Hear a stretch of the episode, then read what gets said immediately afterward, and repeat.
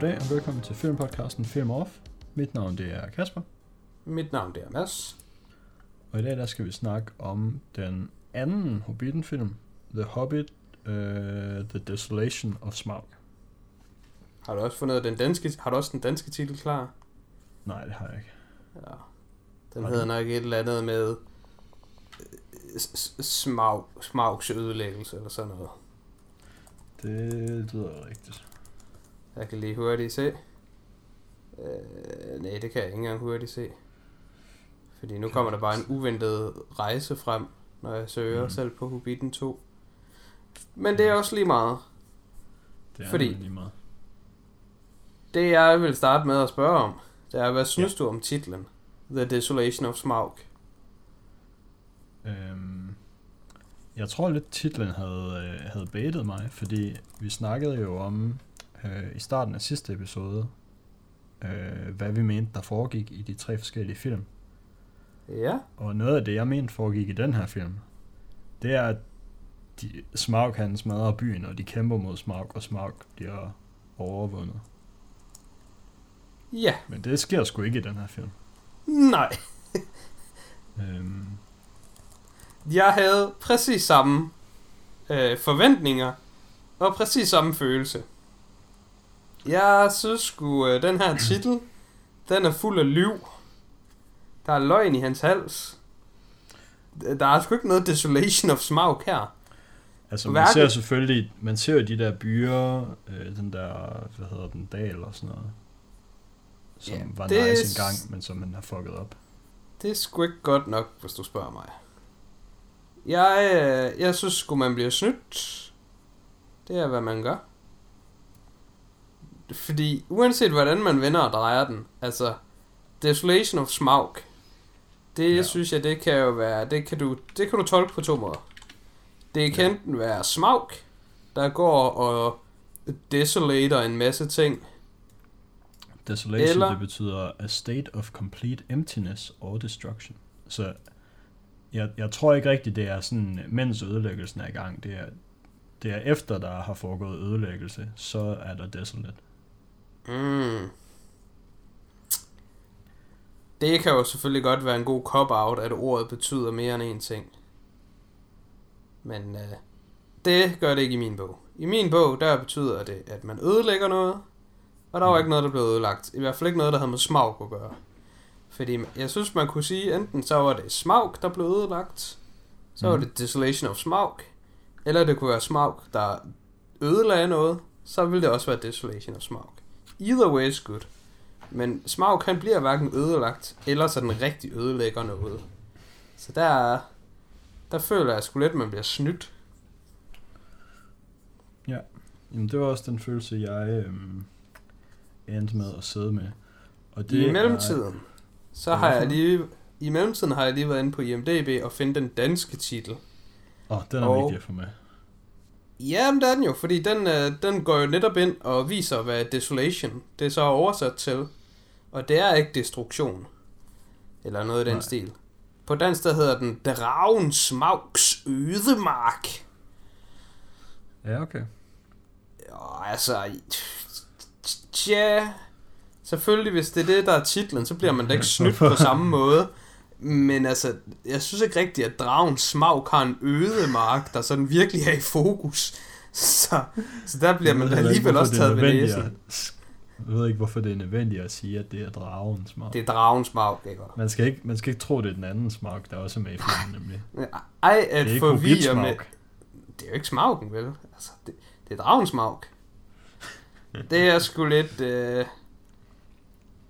Ja, Det er heller ikke, Det er fordi danske titler, øh, der er oversættelser af engelske titler, har en historie for at være sådan rigtig gode. Nej, nej. Dragen Smaug Sødemark, det lyder altså sådan lidt... Det lyder sgu lidt som en børnebog. Men så er vi jo selvfølgelig tilbage til, at det var også det Hobbiten originalt. Ja, jeg ved ikke, om den originalt var, men... Skal man sige... Øh, følelsen.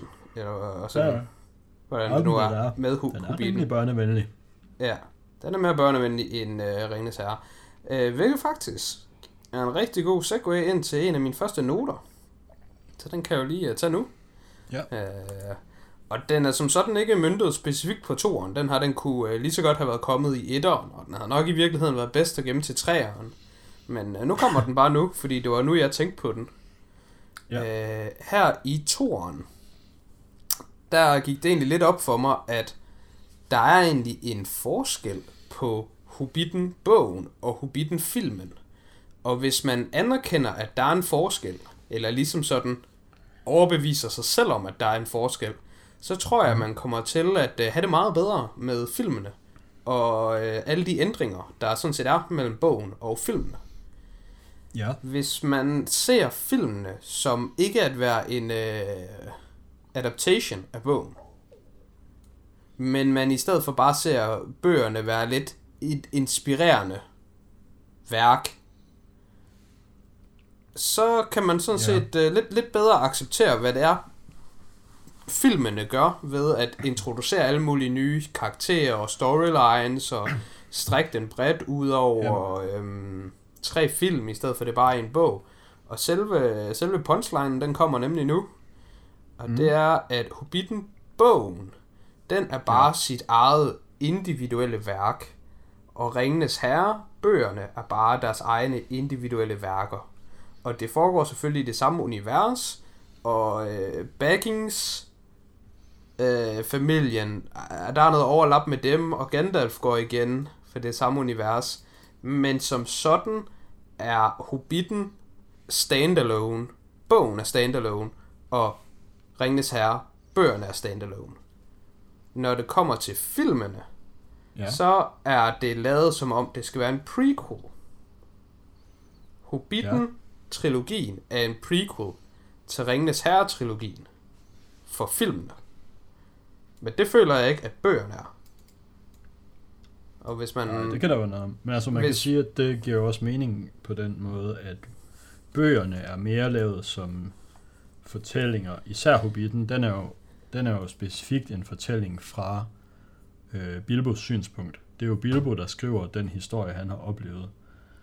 Mm, Øh, hvor at øh, filmene, det mere er en filmatisering af de events, der foregår, hvilket jo man også kan se ved, at der er øh, flere scener, hvor Bilbo slet ikke er med i, så det har, det ja, de kan selvfølgelig... Ja, de kan naturligvis ikke have været i bogen og han, hans fortællinger. Andet end han så har fået det at vide af andre, og så skriver det ind. Men ja, det er rigtigt nok. Ja, og det kommer jo øhm, i særdeleshed øh, til udtryk i de scener, som er sådan helt nye tilføjelser til bogen. Blandt andet det her med øh, Gandalf og Radagast, der er på noget quest øh, over til The Necromancers. Ja, det er lige ude og eks- explore lidt, øh, lidt af det ukendte del af kortet. Jeg tror jo øvrigt, du havde ret. Radagast, han har sgu confirmed fuglelort i håret, fordi han har jo en fuglerede under sin hat, ser man i den her film. Ja, altså problemet med Radagast, øh, vi, vi dedikerede ikke så meget tid til ham sidste gang, øh, så det kan vi jo gøre lidt mere af i dag måske. Det er, at der er ikke noget problem med Radagast karakter, synes jeg. Der er problem med Radagasts karakter design. Altså, det, jeg, jeg tror, jeg er sådan meget... Øhm, jeg ved ikke, om det er sådan diplomatisk, eller om man sådan skal sige, men jeg, jeg står meget i midten, når det kommer til, øh, til, til sådan ændringer. Nok i virkeligheden generelt til alt i livet. Der, der har jeg ikke lige de kraftigste holdninger, når det kommer til sådan nogle øh, entertainment-værker. Altså, jeg er ligeglad med, at en film ikke følger bogen, eller den anden vej rundt. Man må gerne tage kunstneriske friheder, så længe det er godt. Ja, det er Og- meget vigtig... Øh, Ja, det er, nemlig det, det er nemlig det, der er vigtigt. Altså, jeg er ligeglad, hvis det er godt. Hvis jeg synes, det er godt, så er jeg bare sådan, fint. Så er det bare, giv mig da noget mere. Jeg er da ligeglad med, at de tager en bog og laver til tre film. Og de tager tre bøger og laver til tre film. Og man så kan sidde og circle jerk, og, og øh, de, de, de prøver virkelig at milk it.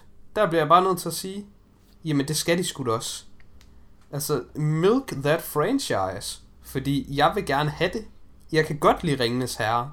Så jeg kan sikkert også godt lide Hobbiten. Og så i stedet for at give mig én film, jeg kan lide, så giv mig da bare tre film, jeg kan lide.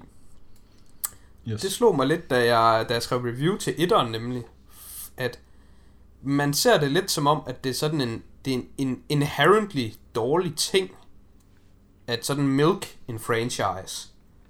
Ja. Men det, det vil jeg bare lige sådan komme ud og sige, det synes jeg ikke, der er.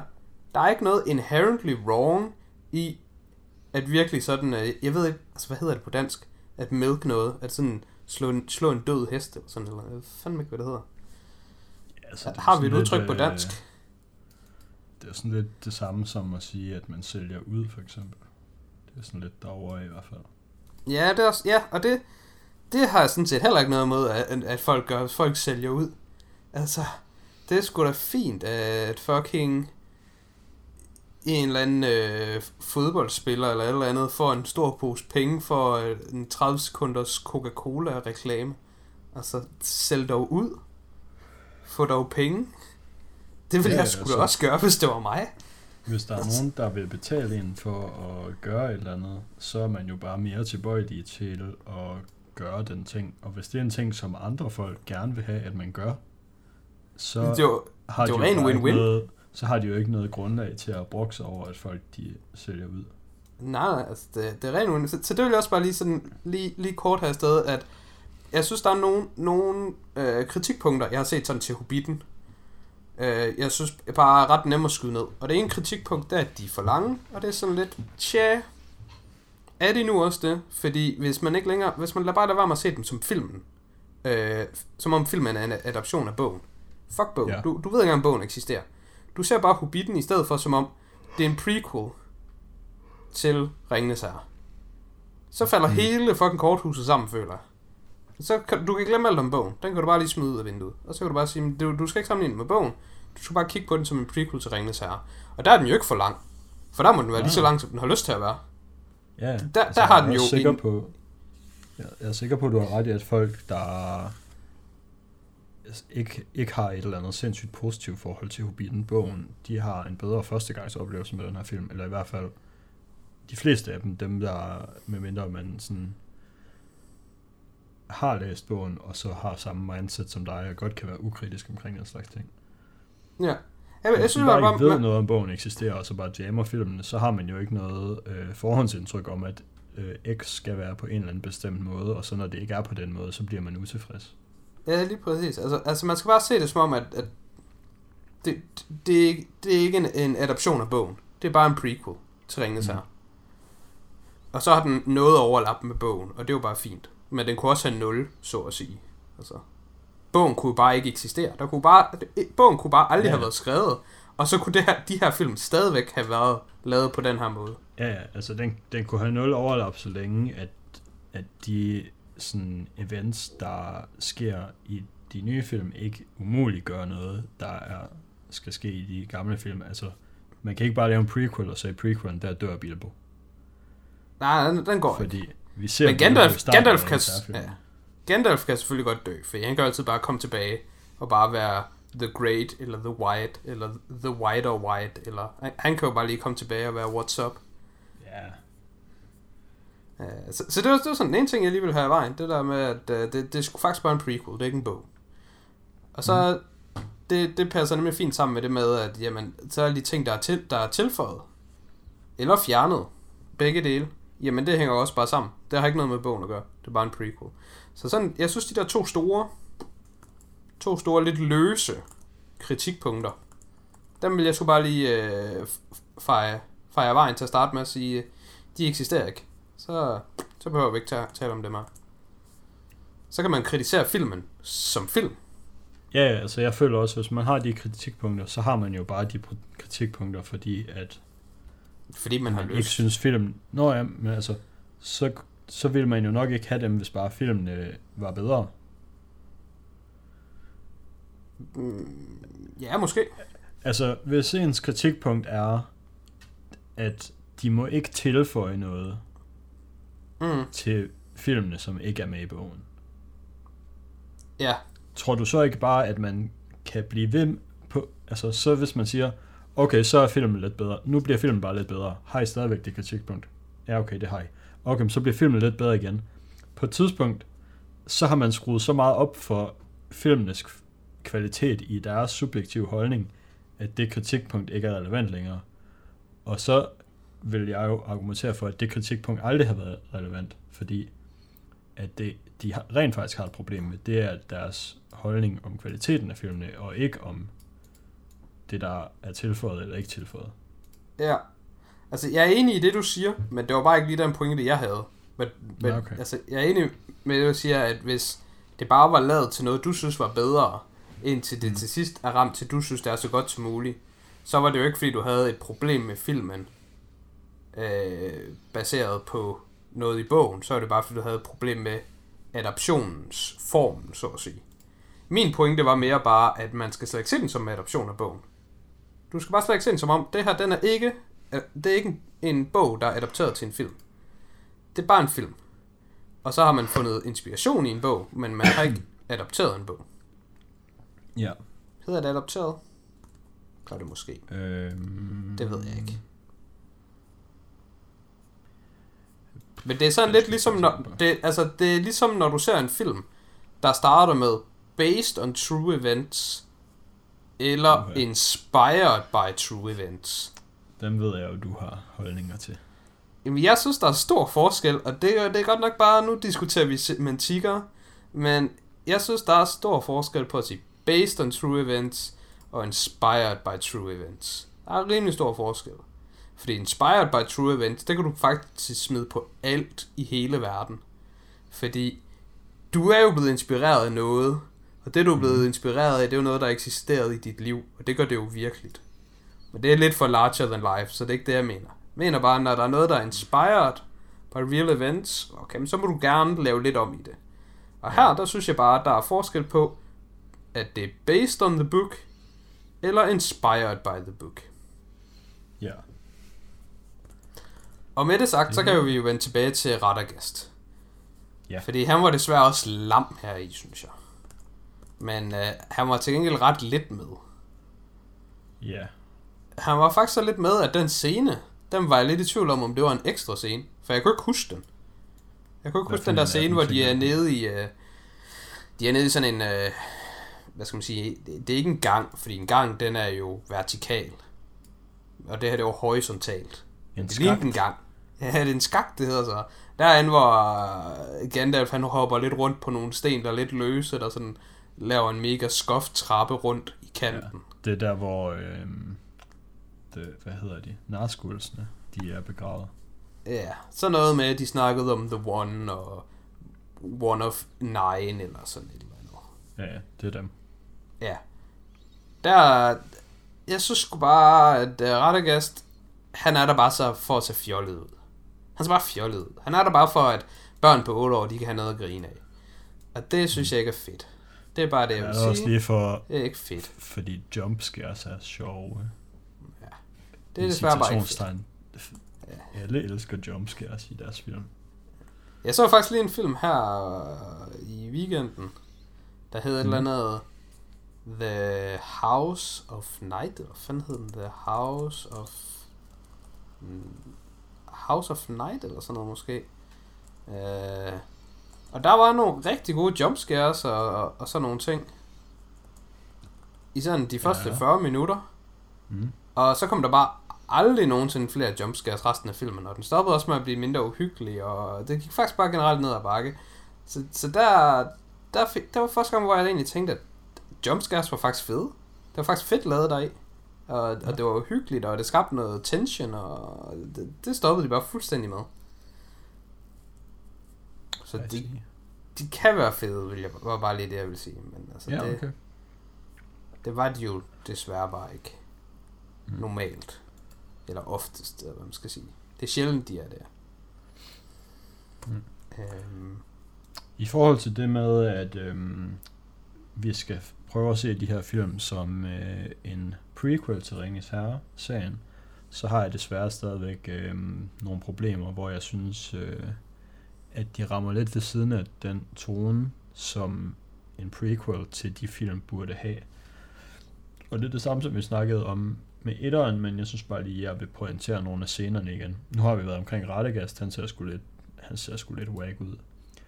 mm, Så er der også øhm, en rigtig en rigtig klassiker, den er meget øhm, omdiskuteret, ved jeg, og det er tynde scenen. Ja, Og ved du hvad? Jeg sad faktisk og så tyndescenen, og så da tyndescenen havde været i gang i sådan, hmm, det ved jeg ikke, 5 minutter eller sådan noget, det var sådan efter, efter der havde været den der battle med orkerne, hvor der er den der bro, der er lukket. mm, Der tænkte jeg, wow, den, den scene her var, den var sgu slet ikke så slem, som jeg huskede. Altså, den var jo, den var jo bare sådan, okay, altså, der skete jo ikke noget totalt whack. nej, det var egentlig Men- fint, du siger det. Jeg havde Men- nemlig forventet, at du ville være efter den scene. Men så, men så, så var den faktisk meget længere, end jeg huskede den. Fordi den Den var, var slet virkelig ikke lang. Slut, Ja. den var slet ikke slut endnu, på det tidspunkt, hvor jeg sad og tænkte det her. Og den blev desværre meget dårligere efterfølgende. Fordi så skete det der, hvor en af dem, han lige ryger op på land. Der og er så sket nogle triller- enkelte ting. Og så triller han ned i sådan en fucking kuglebane af klipper, hvor han lige gonker sådan fem orker på vejen. Det bliver lige, Øh. det bliver lige lidt uh, flippermaskine-agtigt, hvor han lige Ja. uh, pingponger rundt. Og så lige bagefter, så kommer det der, hvor Legolas han lige sådan hopper på alle hovederne for at komme over vandet. Og de to yeah. sekvenser, de er desværre begge to fucking pivringe, synes jeg. Altså noget, der jeg synes, der virkelig er slemt ved det, det er, at for det første, så er det ham, Bofur, eller fanden han hedder, ham den super fede af dem. Ham, der er så fed, at han ser ikke engang fed ud. Han ligner bare, at han bogstaveligt talt har taget en pude ind under trøjen. Og så, så er det bare det. Du mener Øhm. øhm, øhm, rødhåret Ole Testrup lookalike. Ja, lige præcis, det er ham. Rest in Og- peace. Ja, Ole-drengen, han, han kunne have været en, en god en, en god anything. Øh, men ham der, øh, tyk Lars, han Mm. mm. er oppe på land, og så har Ja. han sådan en tynde rundt om sig, og så slår han lige hans fucking arm ud gennem øh, tynden. Nå ja, han, han rejser sig op og slås lidt, og det er ja, værre. sådan, sådan at, at han lige sådan, altså, Ja. det er ret, altså det er ret praktisk i virkeligheden, fordi han er jo egentlig beskyttet inde i tynden, mens han Ja. bare totalt spin to win hele vejen rundt på alle orkerne. Altså han kører totalt ja. Diablo 2. det, det er lige efter, barbar han på tur igennem flippermaskinen, så er hans Ja. yeah. lige blevet smadret nok til, at kan han få en arm ud to steder, og så kan han bare blive til en menneskelig eller dværg blender med to økser, der bare smadrer yeah. orker. Og øh, det, det er jo... Øh, Hvilket er i stærk kontrast til, at de andre tidspunkter i filmen, der er han så fed, at han har svært ved at gå, men nu har han åbenbart fin kondi. Jamen, det er nemlig det. Og, altså, hele den scene, den er sådan cool nok, hvis man bare lader være med at tænke sig om. Men hvis man nu tænker sig om, så er der bare utallige problemer med den scene. Som for eksempel det, du siger med, altså, det er ham, det er ham med puden på maven, der gør det. Og også, altså, han slås jo ikke med dem. Han snor bare rundt med strækte arme, og bare Det, vinder. kunne- du, det, kunne- du kunne skifte ham ud med en hvilken som helst af de andre dværge, det bliver ikke en acceptabel scene i en film, der skal Nej, nej. foregå i Ringenes Herre-universet, efter min mening. Men det bliver værre, fordi hvad sker der efter den scene? Efter den scene, så ser vi ikke lige noget. Men når vi er færdige med at være tynde øh, river rafting, så har han altså også bare en tynde, han kører ned af floden i. Hvilket han jo ikke kan, for vi har lige set ham og på land i hans tynde s- sådan spark bunden Ah, ud. den, den, den tror jeg er øhm, sådan semi-forsvarlig. Ikke at jeg vil sige, at det justifier dens eksistens, men jeg mener, at der, da de sådan er kommet lidt videre, så øhm, bliver der sagt, at han er lige ved at drukken, fordi at hans tynde ikke kan holde sig oven vand længere. Ja, okay. Men, han, men han, han har jo ikke en tynde, var bare min pointe. Jo, men Han- den er vel bare smadret, altså der er jo stadigvæk lidt træ, han sådan kan prøve at hænge sig. Der er jo ikke træ, nogen bund Træ flyder jo. Nå, nej, nej, men træ flyder jo.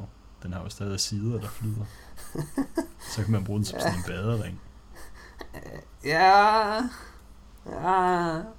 Ja, altså, Nå, jeg ved altså godt, det er at, dårligt, men de siger også, de siger, at han er lige ved at drukken. okay, ja, altså, jeg ved godt, at lige uh, tynde scenen, der er det heller ikke the physics of it, man skal være for meget efter. Øh, Men jeg forstod bare ikke, hvorfor det ikke bare var sådan, at så så man bare en tynde, hvor der var ham og Bilbo i, og så delte de en tynde, der var intakt. Det var bare det, jeg tænkte. Altså, det var bare det, jeg ville have. Jeg ville bare have, hvis ham der, han lige har været på land, og hans tynde, den er bogstaveligt talt pindebrænde, og der er ikke nogen bund i den, og siderne er, er sådan fuldstændig faldet af, så skal, så, så skulle han jo bare have været en en anden, synes jeg.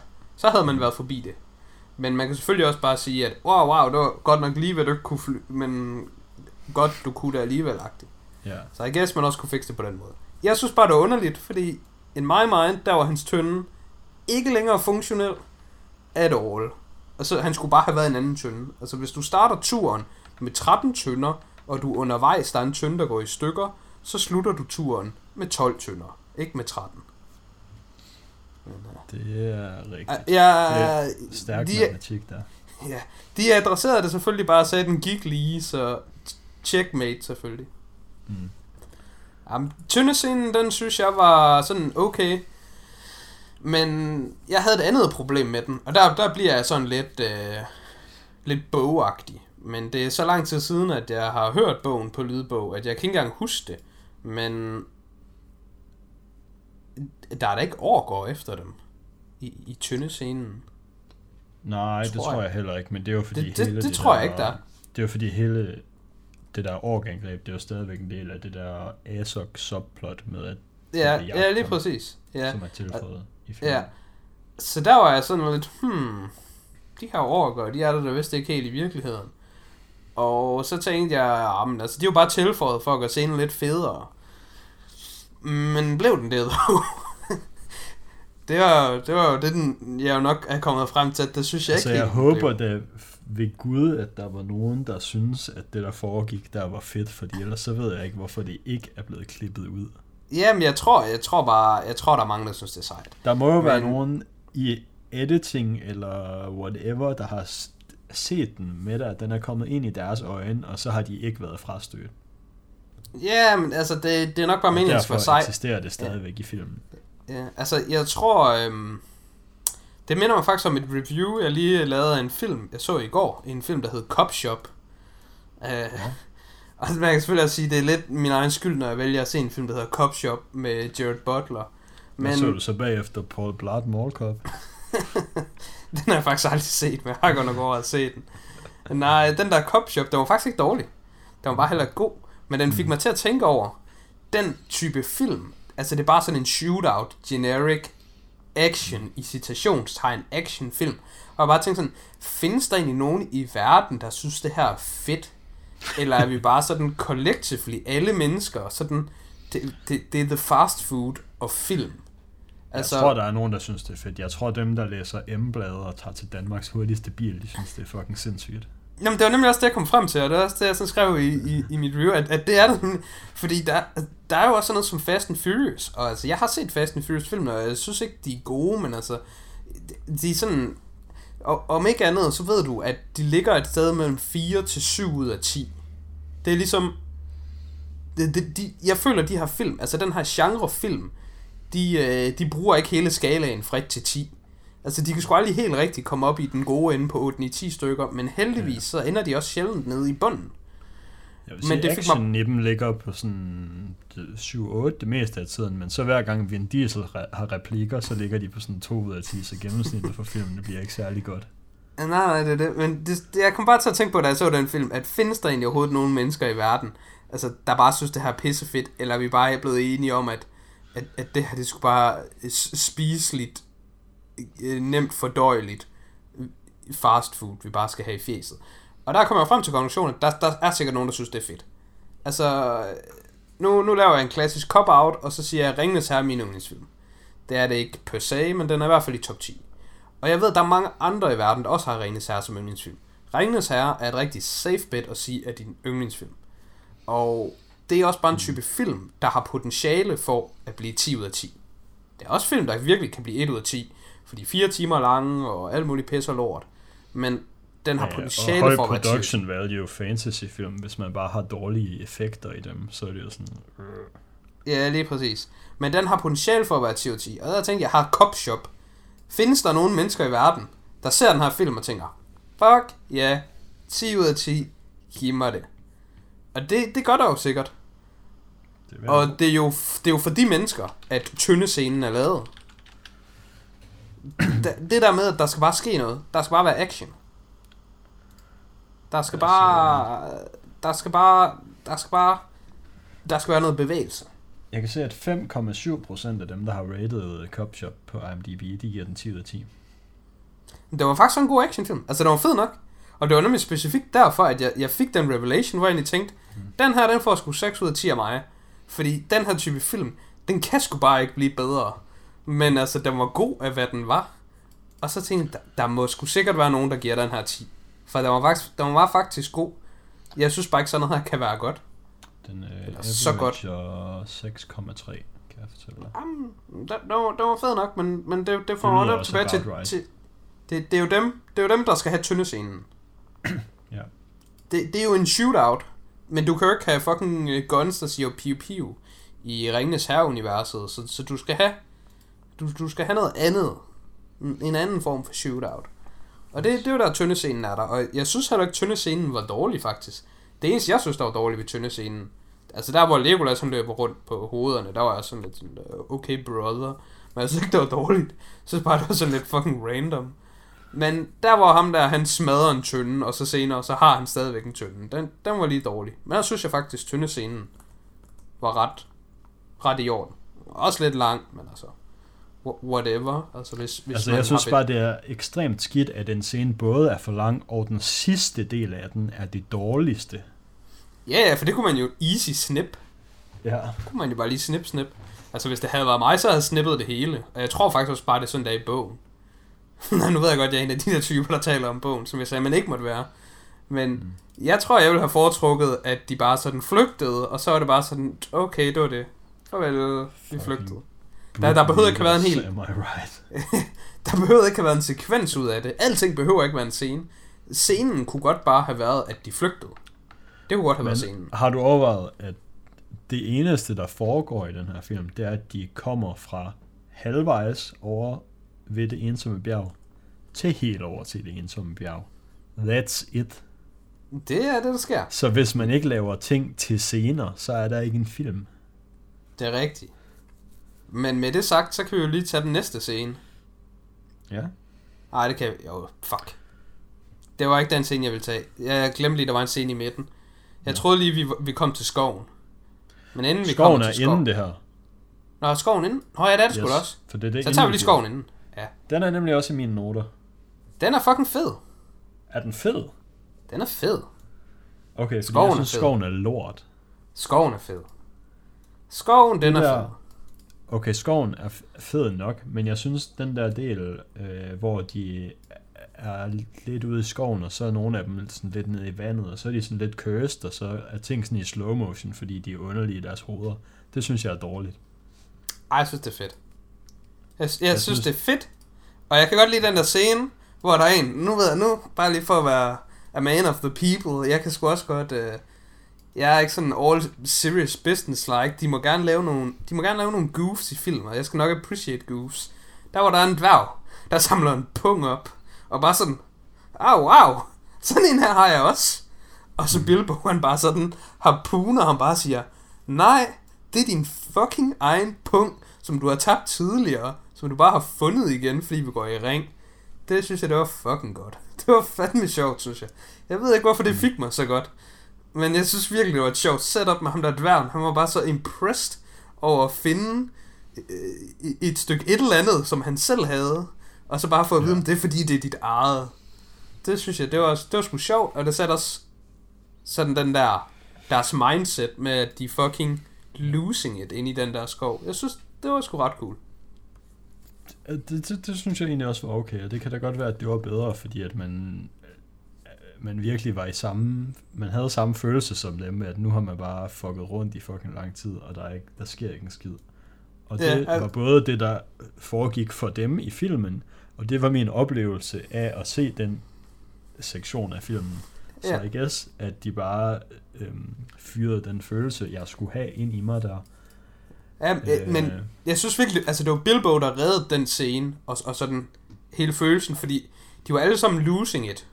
Men Bilbo var losing it lidt mindre end de andre, så han var stadigvæk lige sådan, han, han kunne lige sådan øh, skabe lidt mere, hvad skal man sige, dynamik til scenen. Og det var også hans idé med at kravle op og sådan noget. Altså, jeg, jeg synes faktisk, jeg synes faktisk, det var fedt nok. Jeg har så dog også noget negativt at sige til skoven. Desværre. For der var faktisk nogle virkelig fede ting i skoven. Altså skoven, det var klart mit highlight i filmen. Øhm, for det første, så synes jeg, at øh, jeg synes, det var ret fedt, at nu, nu sker der noget, som jeg normalt siger ikke er fedt. Og det var heller ikke fedt her. Men så blev det fedt. Og så blev det bare dårligt igen. Nå. Nogle gange, så siger folk noget på et sprog, der ikke er engelsk i en film. Mm. Og så er det, at øh, Netflix subtitles, eller hvor man nu ellers har set filmen, biografen endda også, altså sådan, du ser det de officielle steder, Blu-ray, DVD, I don't care. Du, du går igennem alle de officielle kanaler, og skal have den korrekte oplevelse. Så når der er nogen, der visker i baggrunden, så gider jeg ikke have, der står en parentes, dark speech, parentes slut. Det er fucking nederen. Men det var bare fordi, at vi sådan dark speech whispered, eller hvad der nu stod. Der stod sådan et eller andet fis, og man kunne høre sådan noget i baggrunden, Ja. ind i skoven. Og det skulle jo egentlig bare være, det var bare til for, at vi skulle forstå, at et, de er ikke alene, og to, den, de andre, der er der, det, det er nogen, der i hvert fald er bad, fordi de taler dark speech. Jeg synes, det var lidt irriterende, at man ikke helt kunne forstå, hvad det var, men det var lidt, hvad det var. Fordi det blev så brugt til noget fedt senere, synes jeg. Fordi på et tidspunkt, så skifter vi fra ikke at kunne forstå dark speech, til at kunne forstå dark speech. Og det er fordi Bilbo har taget ringen på. Ja. Og mens Bilbo har ringen på, så kan man lige pludselig forstå, hvad æderkopperne siger. Yes. Og det er fandme fedt. Det er straight up fedt. Det er actual cool. Det var fucking nice. Det havde jeg glemt, og da det skete, så tænkte jeg, ach, hvor er det her fedt. Før der var det dark speech, nu har vi bare real-time translation med ringen. I'm loving it. Jeg synes, det var så nice. Hvad sker der så, Kasper? Nu Så putter tager jeg han ringen af, og så kan han stadigvæk forstå det. Ja! Yeah. Why? Hvorfor skete det? Ja, Hvorfor skete det? også underligt. Men hvorfor? Hvorfor skulle det ske? Og det, og det- mit why, det, det strækker sig over multiple questions, så de kommer bare alle sammen nu på en gang. Hvorfor kan han stadigvæk forstå dark speech, når han tager ringen af? Hvorfor tager han ringen af foran den her æderkop? Ja, Why? Jeg, jeg er all questions. Der er ikke, der er ikke øh, nogen af de ting, der giver så meget mening. Måske fordi de synes, det ville være træls for seerne, hvis de skulle blive ved med at se ting i det der sådan lidt whack øh, view, man har, når han har ringen på. Altså, jeg går ud fra, det var fordi, det skulle være sådan lidt Arnold Schwarzenegger 80'er-agtig. Og så skulle han lige have en one-liner, og så er det sådan lidt... Den der kommer sådan, Åh, hvor er han? Hvor er du? Hvor, hvor er du? Hvor er du henne? Og så skulle Bilbo bare lige sådan poppe ringen og sige, Pup, jeg er her. Bam! Og så stik. Og det kunne de også godt have gjort. Så skulle den bare ikke forstå dark speech længere. Jeg gider ikke have, at vi ikke forstår dark speech. Så tager vi ringen på. Okay, nu forstår vi dark speech. Der er etableret en tydelig sammenhæng mellem at have ringen på, eller ikke have ringen på, og at forstå dark speech, og ikke forstå dark speech. Så når du tager ringen af, så kan du altså ikke længere forstå dark speech. Du har ikke lige taget en... hvis, øh, hvad så hvis, når han tager ringen af igen, så kan Bilbo ikke længere forstå det, men vi som seere kan bare godt. Øh, det... Altså, for det første er det jo bare forkert. Så jeg går ud fra, det er hypotetisk, du spørger. Fordi i filmen, der kan Bilbo specifikt forstå det, fordi han døber hans øh, svær sting, efter Nå, at æderkoppen siger, at stings. Men hypotetisk set, så vil det være i orden. Hvis det også bare havde været sådan før. Hvis dengang den var whispering dark speech, og han ikke havde ringen på, og så kunne vi som seere høre, at æderkopperne taler om et eller andet, øh, fucking dværgene er, eller et eller andet, det, vi skal angribe, eller ring til, der er folk, de skulle, altså, de skulle bare sige et eller andet. De skulle bare sige et eller andet, øh, people are in the woods, eller sådan et eller andet. I don't care. Noget af den stil. Det havde været i orden. For så havde vi bare etableret, at vi som seere kunne forstå det. Ja. Også i orden. Jeg synes bare, det var så ærgerligt, fordi det var så mega fedt. Og så var de bare sådan, how about we fucking ruin it for everybody? Fuck Det er rigtigt. Ja, det tænker jeg nemlig også over. Jeg ved ikke, om jeg har snakket om det her, eller jeg har helt sikkert snakket om det her før, men jeg synes ikke, det der, du siger med, at der bliver sagt noget på et sprog, man ikke kan forstå, og så i underteksterne, så står der bare, at de siger noget på et eller andet sprog. det synes jeg faktisk generelt er fint nok, hvis det er fordi, at den situation, man er i, det er, at der bliver sagt noget, hvor hovedpersonen er til stede, og hovedpersonen kan heller ikke forstå det. Ja, Hvis der er Jeg hovedperson, har, der kun øh, kan forstå engelsk, og så er der nogen, der siger noget på spansk ved siden af, så må der godt stå Spanish gibberish. Men Ja, hvis der er to spanske karakterer, der står for sig selv i en anden scene og snakker med hinanden, så skal der goddamn ikke stå speaking in Spanish. Nej, altså det skal der for det første. Altså, jeg er sådan lidt mere skeptisk over for det, end, end du er. Men jeg er stadigvæk ikke, altså det er ikke sådan, jeg er 100% against it. Fordi jeg synes, der er nogle gange, hvor at de så bruger det godt. Og så, så, så, så er jeg sådan, så I'll allow it. Så bliver den der klassiske, som jeg altid taler om, hvor der er, at der er noget i en film, jeg tænker, det her er det dårligt. Det her kan jeg ikke lide, hvordan det er lavet. Fuck dem for at lave det på den måde. Og så senere, så kommer der en eller anden nyt clue, og så får man at vide, at det var derfor, de lavede det på den måde, så er jeg sådan, ah, ved I hvad? Det er fucking i orden, jeg lavede det på den måde, så. Så er det i orden. Og det synes jeg, det nemlig var her. Det er i orden, jeg ikke kan forstå Dark Speech, hvis I viser, at ringen, den kan fucking translate. Så er sådan, det setup havde I jo brug for at have. Fordi hvis der bare var undertekster før, og der så, altså, man kan selvfølgelig sige, at forskellen vil være, at vi kan høre, at det bare er sådan noget gibberish, de visker, og vi kan læse underteksterne. Og her der taler de så engelsk, og vi kan læse underteksterne. Men, men man kan så sige, at hvis man er døv, så har man ikke samme oplevelse. Så i det her tilfælde, synes jeg faktisk specifikt, det er i orden. Og i The Boys sæson 2, der er der også nogle, nogle serier, hvor der er nogen, der taler på et andet sprog end engelsk. Og så er der en af dem, der bare sådan siger, what the fuck you talking about? Og så får man at vide, hvad de er talking about på engelsk. Og så får man at vide senere, at det var ikke det, de var talking about. De sagde bare, at det var det, de var talking about. Det er også nice. Sådan noget synes jeg er fedt.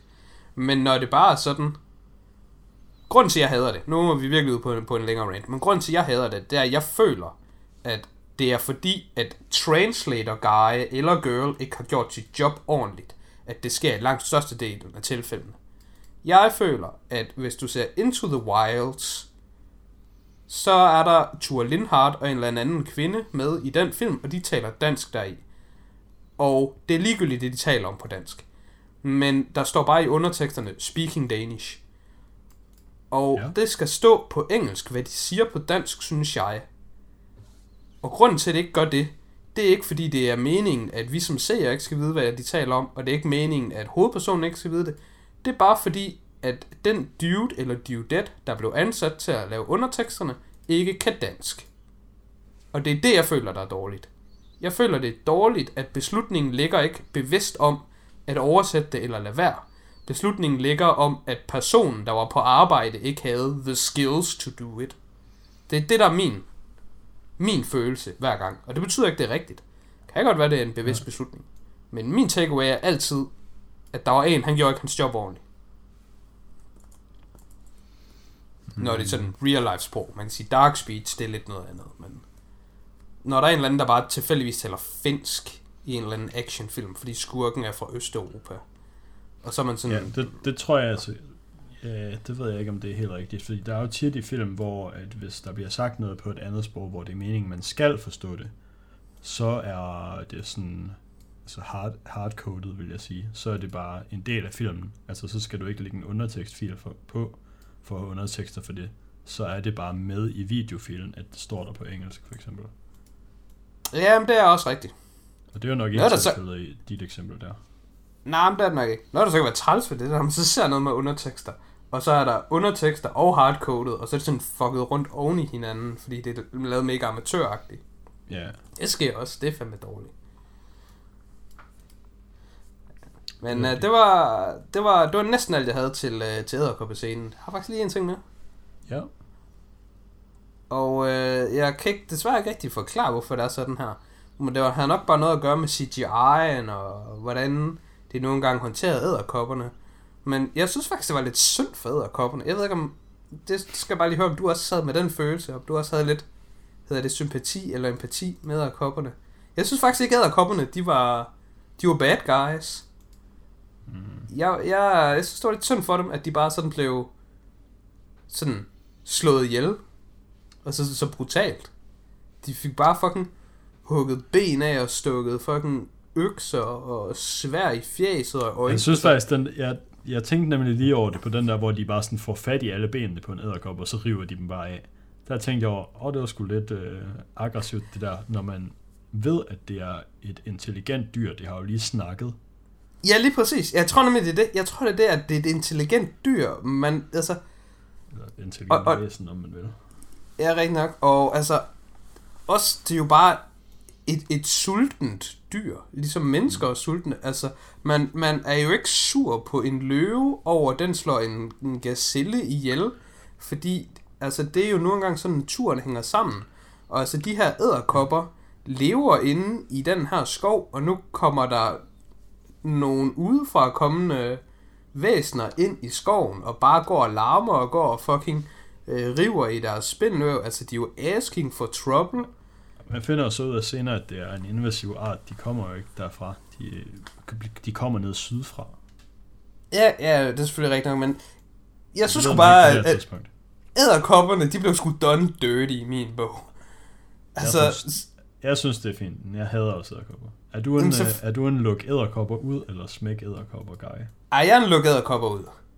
Men jeg er, Æderkopper, Fucking- skal dø i mit jeg, er i hvert, jeg er i hvert fald ikke en, skal have en tarantel æderkop som kæledyr guy. Det er jeg fucking ikke. Og nu kan der lige komme lidt outside information i podcasten, bare fordi jeg synes, det er grineren. Men jeg var engang hjemme ved en, nu lader jeg bare være med at sige hans navn, men jeg var engang hjemme ved en for at spille nogle spil. Og så sad vi og spillede brætspil, og vi var ude ved ham og hans kæreste, og så spurgte jeg, hvor hans toilettet var, og det var så på første sal, og så gik jeg op på første sal, og så gik jeg ind der på toilettet, og så skulle jeg sætte jeg mig lige ned på øh, øh, toilettet, og der var sådan rimelig fucking varmt derinde. Sådan lidt dank, som om der var nogen, der havde været i bad. Det var sådan det første, jeg tænkte, der var sådan ret tropisk derinde, hvor jeg tænkte sådan, mm, men jeg gæst, de bare havde været i bad i dag. Men så som jeg ligesom satte mig ned og lukkede døren, så stirrede jeg bare lige ud, og så fucking en halv meter foran mig, det var et ret lille badeværelse, der var der bare et akvarie. Men i stedet for fisk og vand, så var der en fucking kæmpe fuglederkop deri. Det hedder Og det var jeg ikke. Men øh, ja, Ja, det var jeg ikke lige blevet informeret om. Og det synes jeg, det var fucking nederen. Og det der, lyder rimelig nederen, ja. der sad jeg altså ikke lige og hyggede mig specielt meget på det toilet. Så det er ikke fordi, jeg er sådan... Øh, Det er smart, så pis- får man scared the shit out of en. jeg tænkte også, at det, der er en ret god punchline joke med scared the shit out of you et eller andet sted. Men det vil jeg ikke lige gå for. Men det var bare lige, jeg er ikke all peace and love til æderkopper. Men øh, jeg synes dog bare, de blev done lidt dirty i den her film. Hvilket var underligt. Så jeg skulle bare lige høre, om det var mig, der var out of touch. Men jeg tror, du har ret i, det var... Med den der ene. Ja, jeg, jeg tror, det var det. Og så var den måde, han siger, et stings, et stings, sådan noget. Altså, det føles lidt som om, det er bare straight up bullying. De er bare sådan, okay, den hedder kop. Den skal have det dårligt nu. Det har den fortjent. Og der var jeg sådan, har den det dog? Mm. Ja, Ja, jamen, ja, ja kan bare lade det, være det med har være jo klam. Jamen, det er jo nok bare det. Den kunne bare lade være med at være klam. Dum Fuck æderkop. den. Øh, Så kommer vi til um, noget, vi ikke rigtig har snakket så meget om i den her film. Um, og det er jo nogle af de sådan nye elementer, som den bringer ind øh, karaktermæssigt. mm. Altså, Øh. nye karakterer, tænker du på? Ja, Ja, der Jamen, dem har jeg også skrevet ned, så det er faktisk ret fint. Nogle af dem, du snakkede om sidst, der er jo ham der, The Master i byen, og så hans undersåt. Ja, Og du skrev, øh, nej, du skrev ikke, du sagde, at du synes ham der undersåtten, han var sindssygt lam. jeg ved, at han bliver det. Okay. Jeg ved, at Fordi han bliver sindssygt Mit indtryk, mit indtryk af den her film, det var faktisk, at han var sådan... Altså, var- lam, fin. lam, men understandably lam. Men The Master, Ja. han var actually lam. Han var bare Ja. en klam, fed mand, og så skulle der lige være en scene, hvor han sad og var klam og fed og åd ulækkert, ligesom øh, fucking ham der i øh, Gondor i øh, Ringens Herrefilmene. Mm. Bortset fra, i stedet for tomat, så var det sådan eller nosser.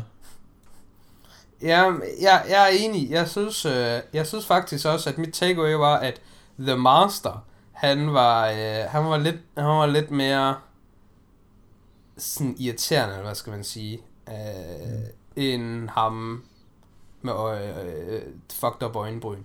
Men jeg synes dog, i begge tilfælde, der, der overtræder de lidt, hvad skal man så sige, altså karakterdesignet bliver simpelthen for tegnefilmsagtigt.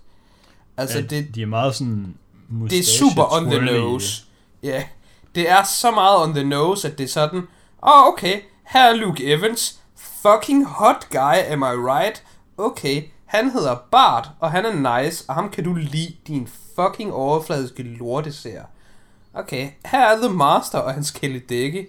De er grimme mennesker. De er dumme og dårlige, og dem kan du ikke lide. Er du med fister? Og så sidder du bare som ser og lapper, og det er bare sådan, åh oh, ja, det er godt nok, okay, men Luke Evans, han er godt nok lækker, var.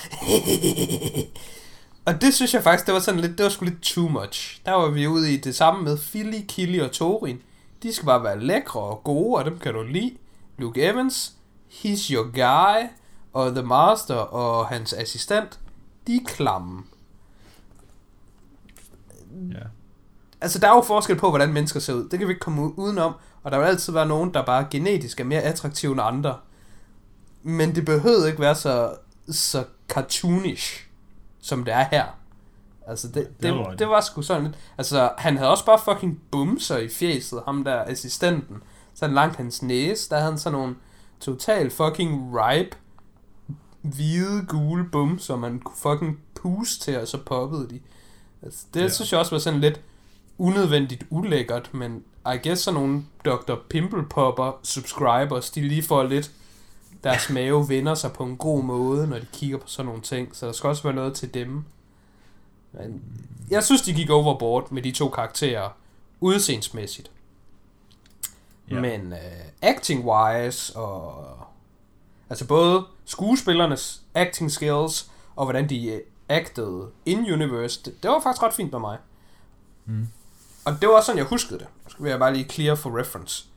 Det, der var mit problem, og det kan jeg jo så lige nævne nu, for det bliver relevant i næste film, det er, at ja, spoiler alert, vi har slet ikke tale om spoilers, here's a spoiler.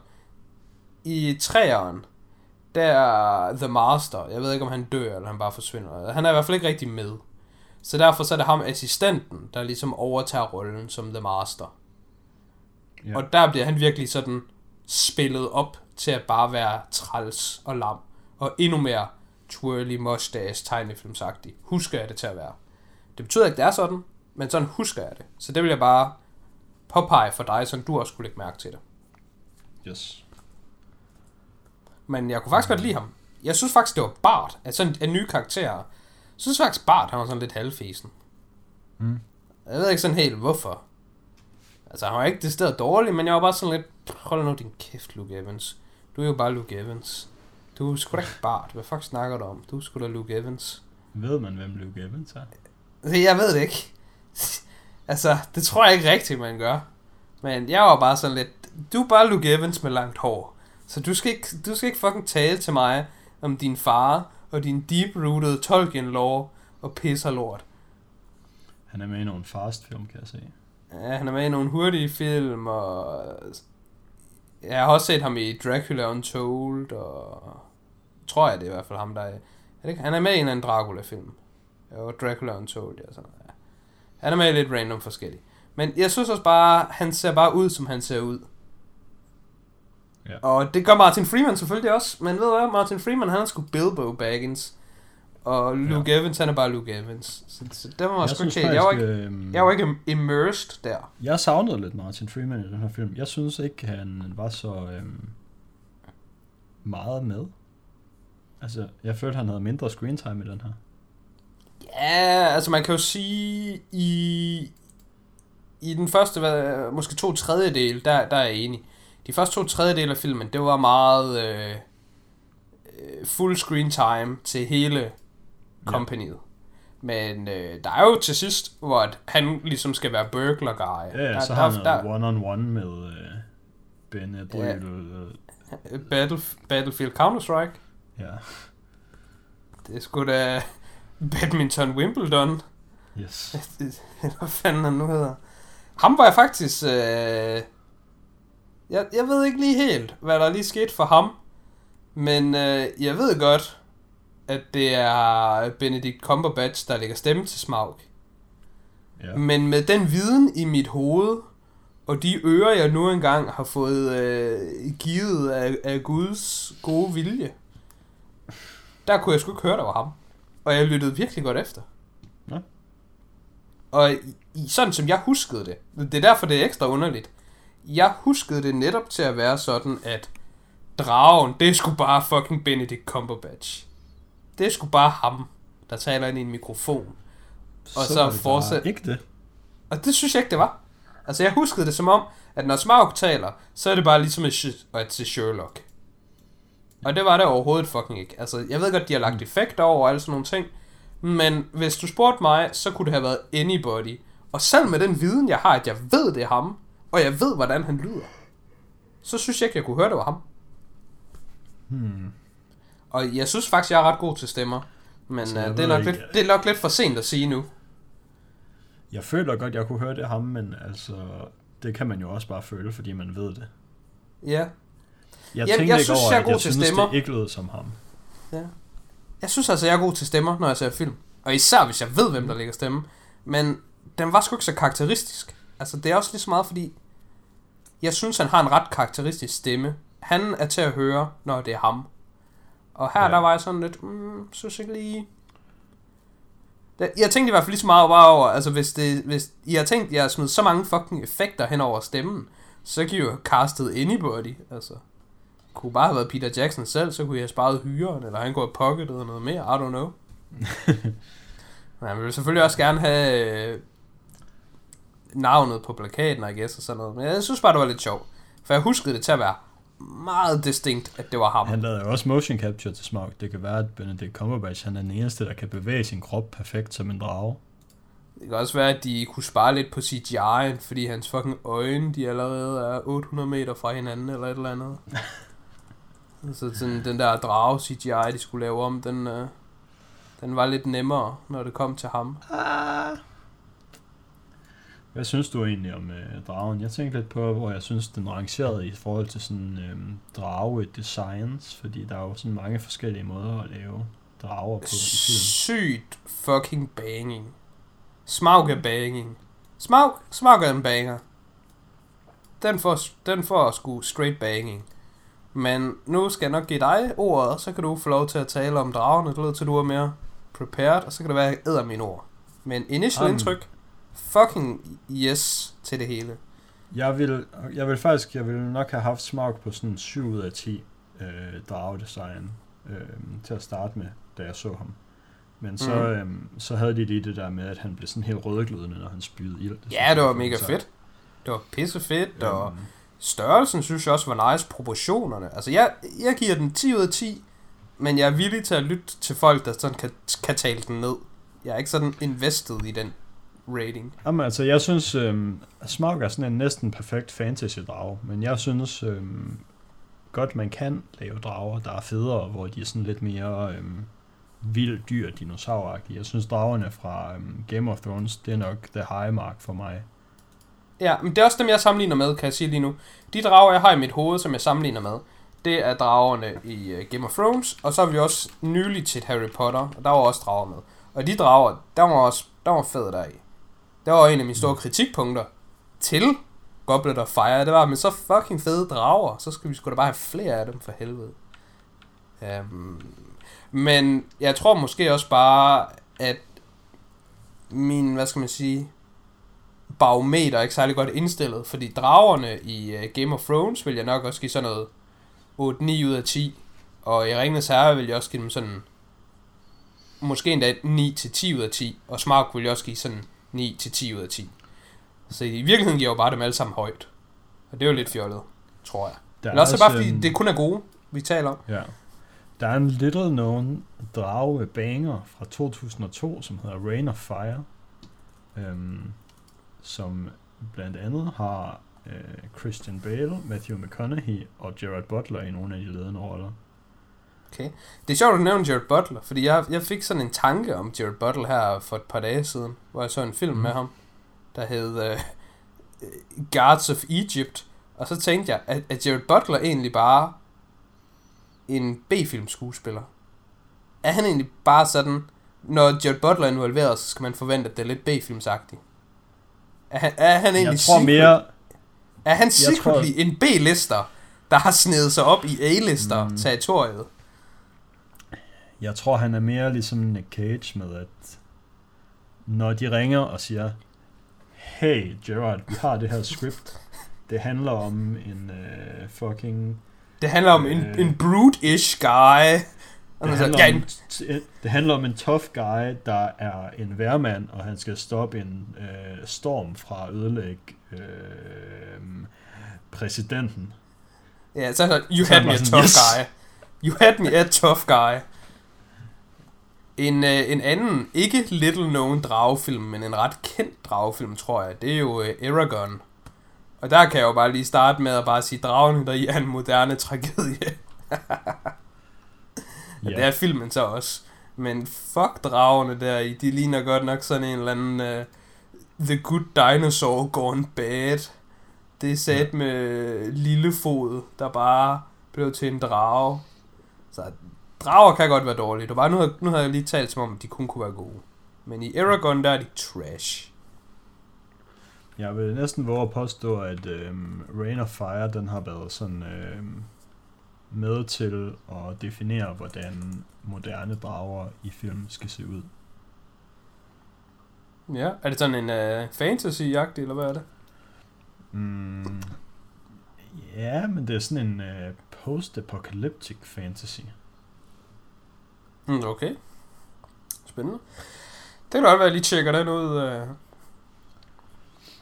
her på et tidspunkt. Jeg har godt nok en del film rolled op, jeg gerne vil have på rewatches, så jeg ser ikke så mange nye film, ikke nye, men sådan ny, nye first time viewings, men uh, der kan jeg lige sætte den på min watchliste i hvert fald.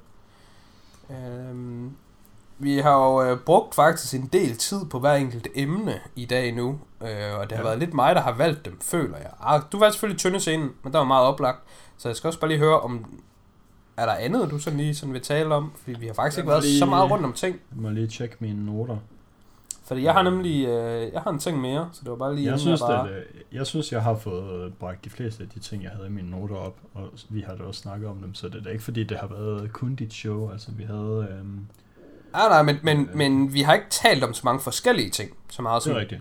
Så det var mere, jeg tror bare, vi har været meget på bølgelængde. Ja. Øh, Der, er, om det der er samme. en ting, jeg tænkte, den, den sidste ting, jeg lige har i mine noter, det er bare, øh, ikke, det er ikke et stort emne at snakke om, det er bare lige en ting, jeg synes er sjov at bemærke, og det er, Ja. at i de her film, så er elver, de er sgu bare kæft, I er nogle fucking latterlige, stereotypiske elver. I, I er bare sådan, som elver er bare. Og det samme med dværge. Dværge, de er bare sådan nogle små fucking grådige pis dværge, der bare, de kan fucking grave og bare, de skal ned og have noget guld. Og så går det selvfølgelig altid galt for dem. Og så er man sådan, hmm, det er godt nok nogle, de er meget stereotypiske, de elver og dværge i den her film. Men det er jo bare fordi, det er Tolkien, der har opfundet dem. Før Tolkien skrev de her bøger, der fandtes elver og dværge ikke, udover i sådan folklore. Er det rigtigt? Ja, det er ret sejt. Det er et fedt piece of trivia, det vidste jeg ikke. Oh, men det, det er ret cool. Og det du siger nu, du siger det også lidt som om det kan lyde lidt negativt. Jeg synes faktisk, det er rigtig fedt, at elver, de skulle bare fucking elver, og dværge, de skulle bare fucking dværge. Og det er derfor, jeg synes, det er fæsent, at Thorin, Fili og Kili, de er bare dværge, except they not. De er jo bare mennesker, der bare er samme højde som dværge. Men er sådan så sjovt i den her, jeg synes, det er ekstra sjovt i den her film, fordi der er sådan et flashback, hvor Thorin, han står og snakker med Thor, eller Thrain, eller et eller andet. Og så kan man bare se, wow, de ser jo slet ikke engang ud, som om de er samme race. Han står og snakker med sin Nej. far, og det ligner et, øh, det ligner, Yes. de er to forskellige species. Lige på, det var faktisk det var noget af det, jeg skrev i mit uh, review i, til etteren. Jeg endte faktisk med at give etteren 8 ud af 10, i stedet for 9 ud af 10, som jeg sagde. Netop på grund af det der. Jeg synes, at det er simpelthen for meget, at du har to, en Fili og Kili, og det ligner overhovedet ikke, at de er samme øh, race, eller folk, eller sådan art, eller hvad man skal sige, som alle de andre. De ligner, de Ja. er noget for sig selv. De er lige så langt væk fra dværgene, som jeg synes, øh, Bilbo er. Om ikke andet synes jeg faktisk, de er tættere på at ligne en hobbit, end de er på at ligne en dværg. Men har du tænkt over, hvis Kili ikke var lækker, så ville det slet ikke være realistisk, at øh, hende der elveren, hun synes, at han er cute. Det var lige præcis hende, der var det sidste, jeg ville tale om. Mm. Tauriel. Hun er jo også nyt Hende kan tilføjet. folk heller ikke lide. Ja. Jamen, du kan bare kalde mig for folk så, for jeg kan heller ikke lide hende. Okay. Øh, jeg, jeg synes, det var fedt, at Legolas var med. Og det var, jeg synes, Legolas, det var faktisk rigtig, rigtig fedt, han var med.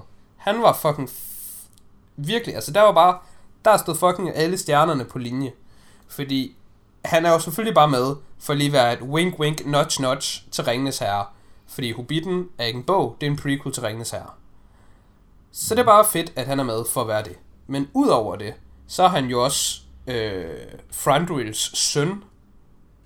Så det giver jo bare mening, han er der. Han er der jo ikke, fordi at det, han er der jo ikke, fordi man skal også sige, wow, det er ham fra Ringenes Herre. Han er der jo, fordi han er hans fars søn, og det er bare her, de er lige nu.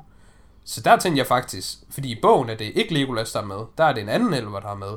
Der tænkte jeg, det er jo egentlig bare, der har man jo bare lige fikset den. Der har Tolkien jo bare lige done goofed. Det burde jo være Legolas, synes jeg.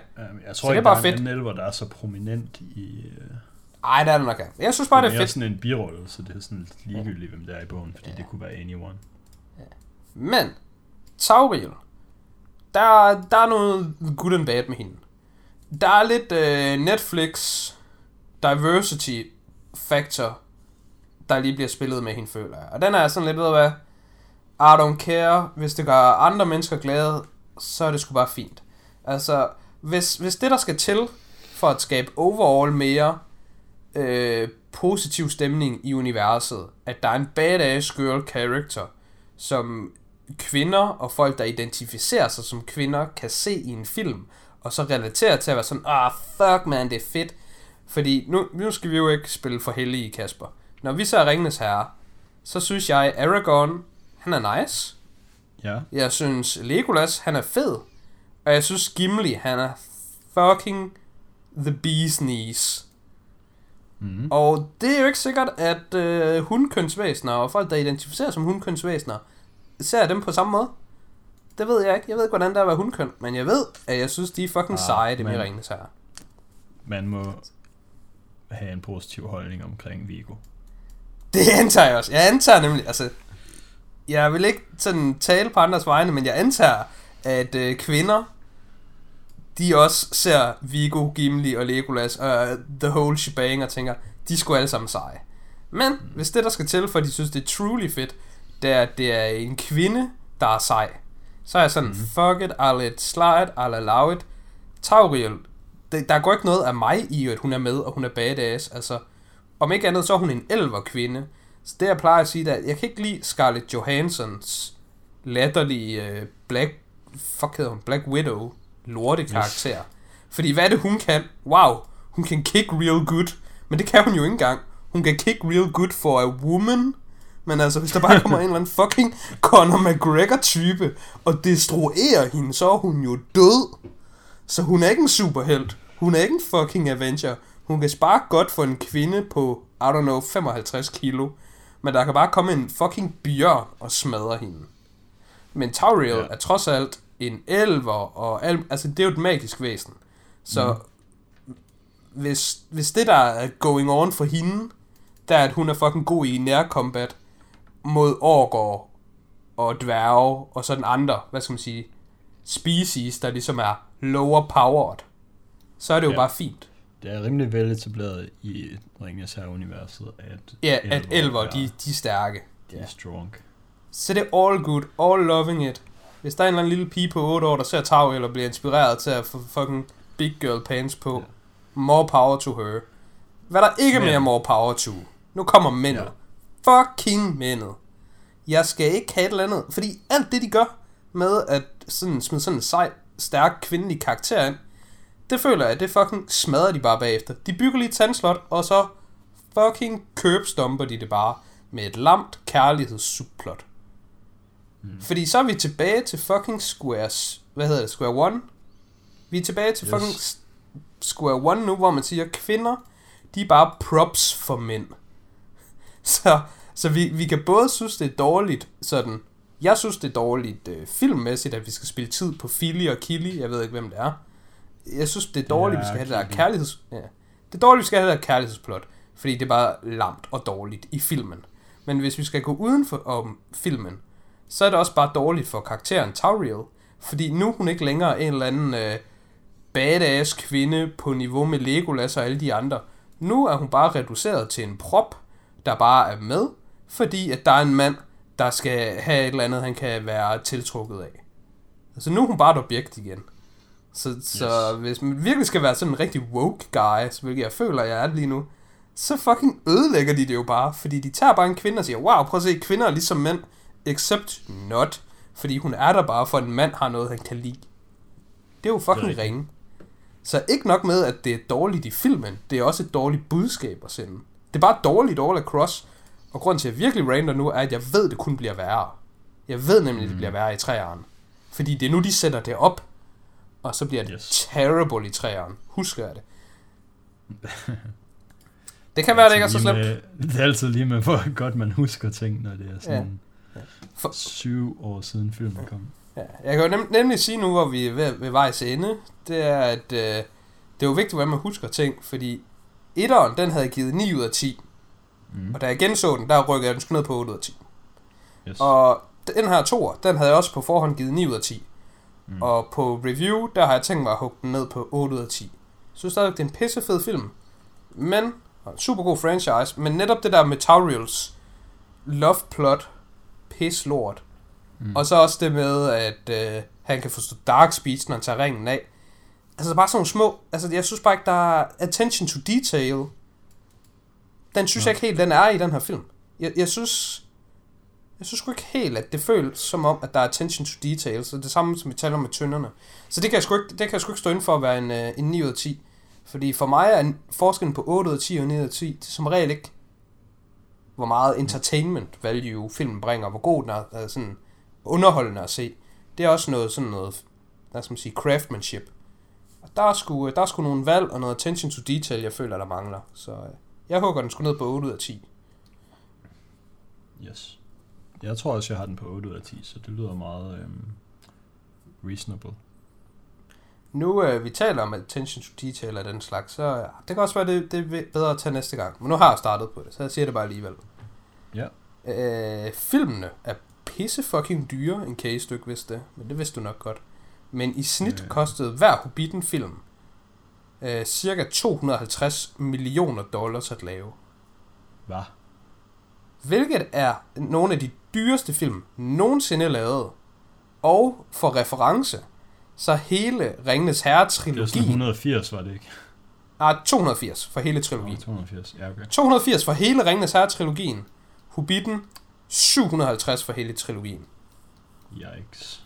Det er rimelig yikes. Til gengæld så øh, grossede den også næsten 3 milliarder, Mm. øh, Hobbiten-trilogien. Så de er, de er well up on the money. Men det jeg kom til at tænke på, det er, at der er sikkert også gået rigtig mange øh, penge, man skal sige sådan, sp- spildt, så at sige, i at her- den blev optaget i 3D, og det er jo kun en, øh, en biografoplevelse, så at sige. Og så det der med 48 fps. Det har sikkert også været dyrt. Og jeg undrer mig bare over, hvorfor er det, Jeg at man ikke kan se Jeg det? forestiller mig ikke, det kan være sådan en sindssygt stor del af budgettet, men ja, det er jo underligt, at man ikke kan Ja. få Så, fat i den og jeg overvejede at slå det op, men så var jeg bare lazy piece of shit, og tænkte, jeg lige put it on you. Ved du, hvorfor det er, at man ikke kan det? Altså, er det, er det bare fordi, det fylder for meget til i forhold til, hvad Blu-ray er, eller? Er- jeg er der tror en ikke, grund? det har noget at gøre med, øh, at det fylder for meget. Jeg tror måske bare ikke, øh, at... Øh, jeg, altså, jeg tror ikke Bluetooth, nej, Blu, Blu-ray understøtter det. Øh, 48 fps. Jeg tror ikke, det er fordi, at filmen ikke vil kunne være på disken, men det er måske noget at gøre med, at den har for lav læsehastighed. Ja, det kan måske godt være. Ja, det var også lidt, sent i podcasten tage hul på den. Øh, Ja. Så det kan også være, at vi kommer til det næste gang, hvis der er, hvis der er noget, noget løs tid. Ja, jeg tænkte i hvert fald bare over det. noget om det i hvert fald. Ja, det kan Vi jeg kan, ikke, vi kan ikke snakke om det, hvis ikke der er nogen af os, der slår det op. Nej, men det er sandt. Nu, øh, nu, nu, nu bliver det næsten dårligt, hvis ikke nogen af os gør det, så Mm. nu må vi lige se. Det, der skal også være noget til seerne, de kan gå og være nysgerrige over i en uges tid. Så kan de jo altid tune ind og finde ud af det. Ja, lytterne så. Sidder, De kan, sidder og kigger på deres mobil imens, og ser tallet gå op ned i, ned i bunden af afspilleren. man skal se ting bevæge sig. Ja. Det er altså det, folk de ser actionfilm for. Ja. Men så var det vel også, øh, det var vel det herfra i den her uge. Ja, det var det, ja. Så øhm, det var også, det var også en god, en klassisk tid, 1.15 cirka. Det, den har vi mange af. Jamen, perfekt så. Så vil jeg bare sige tak, fordi I lyttede med, og øhm, vi høres ved næste uge. Start.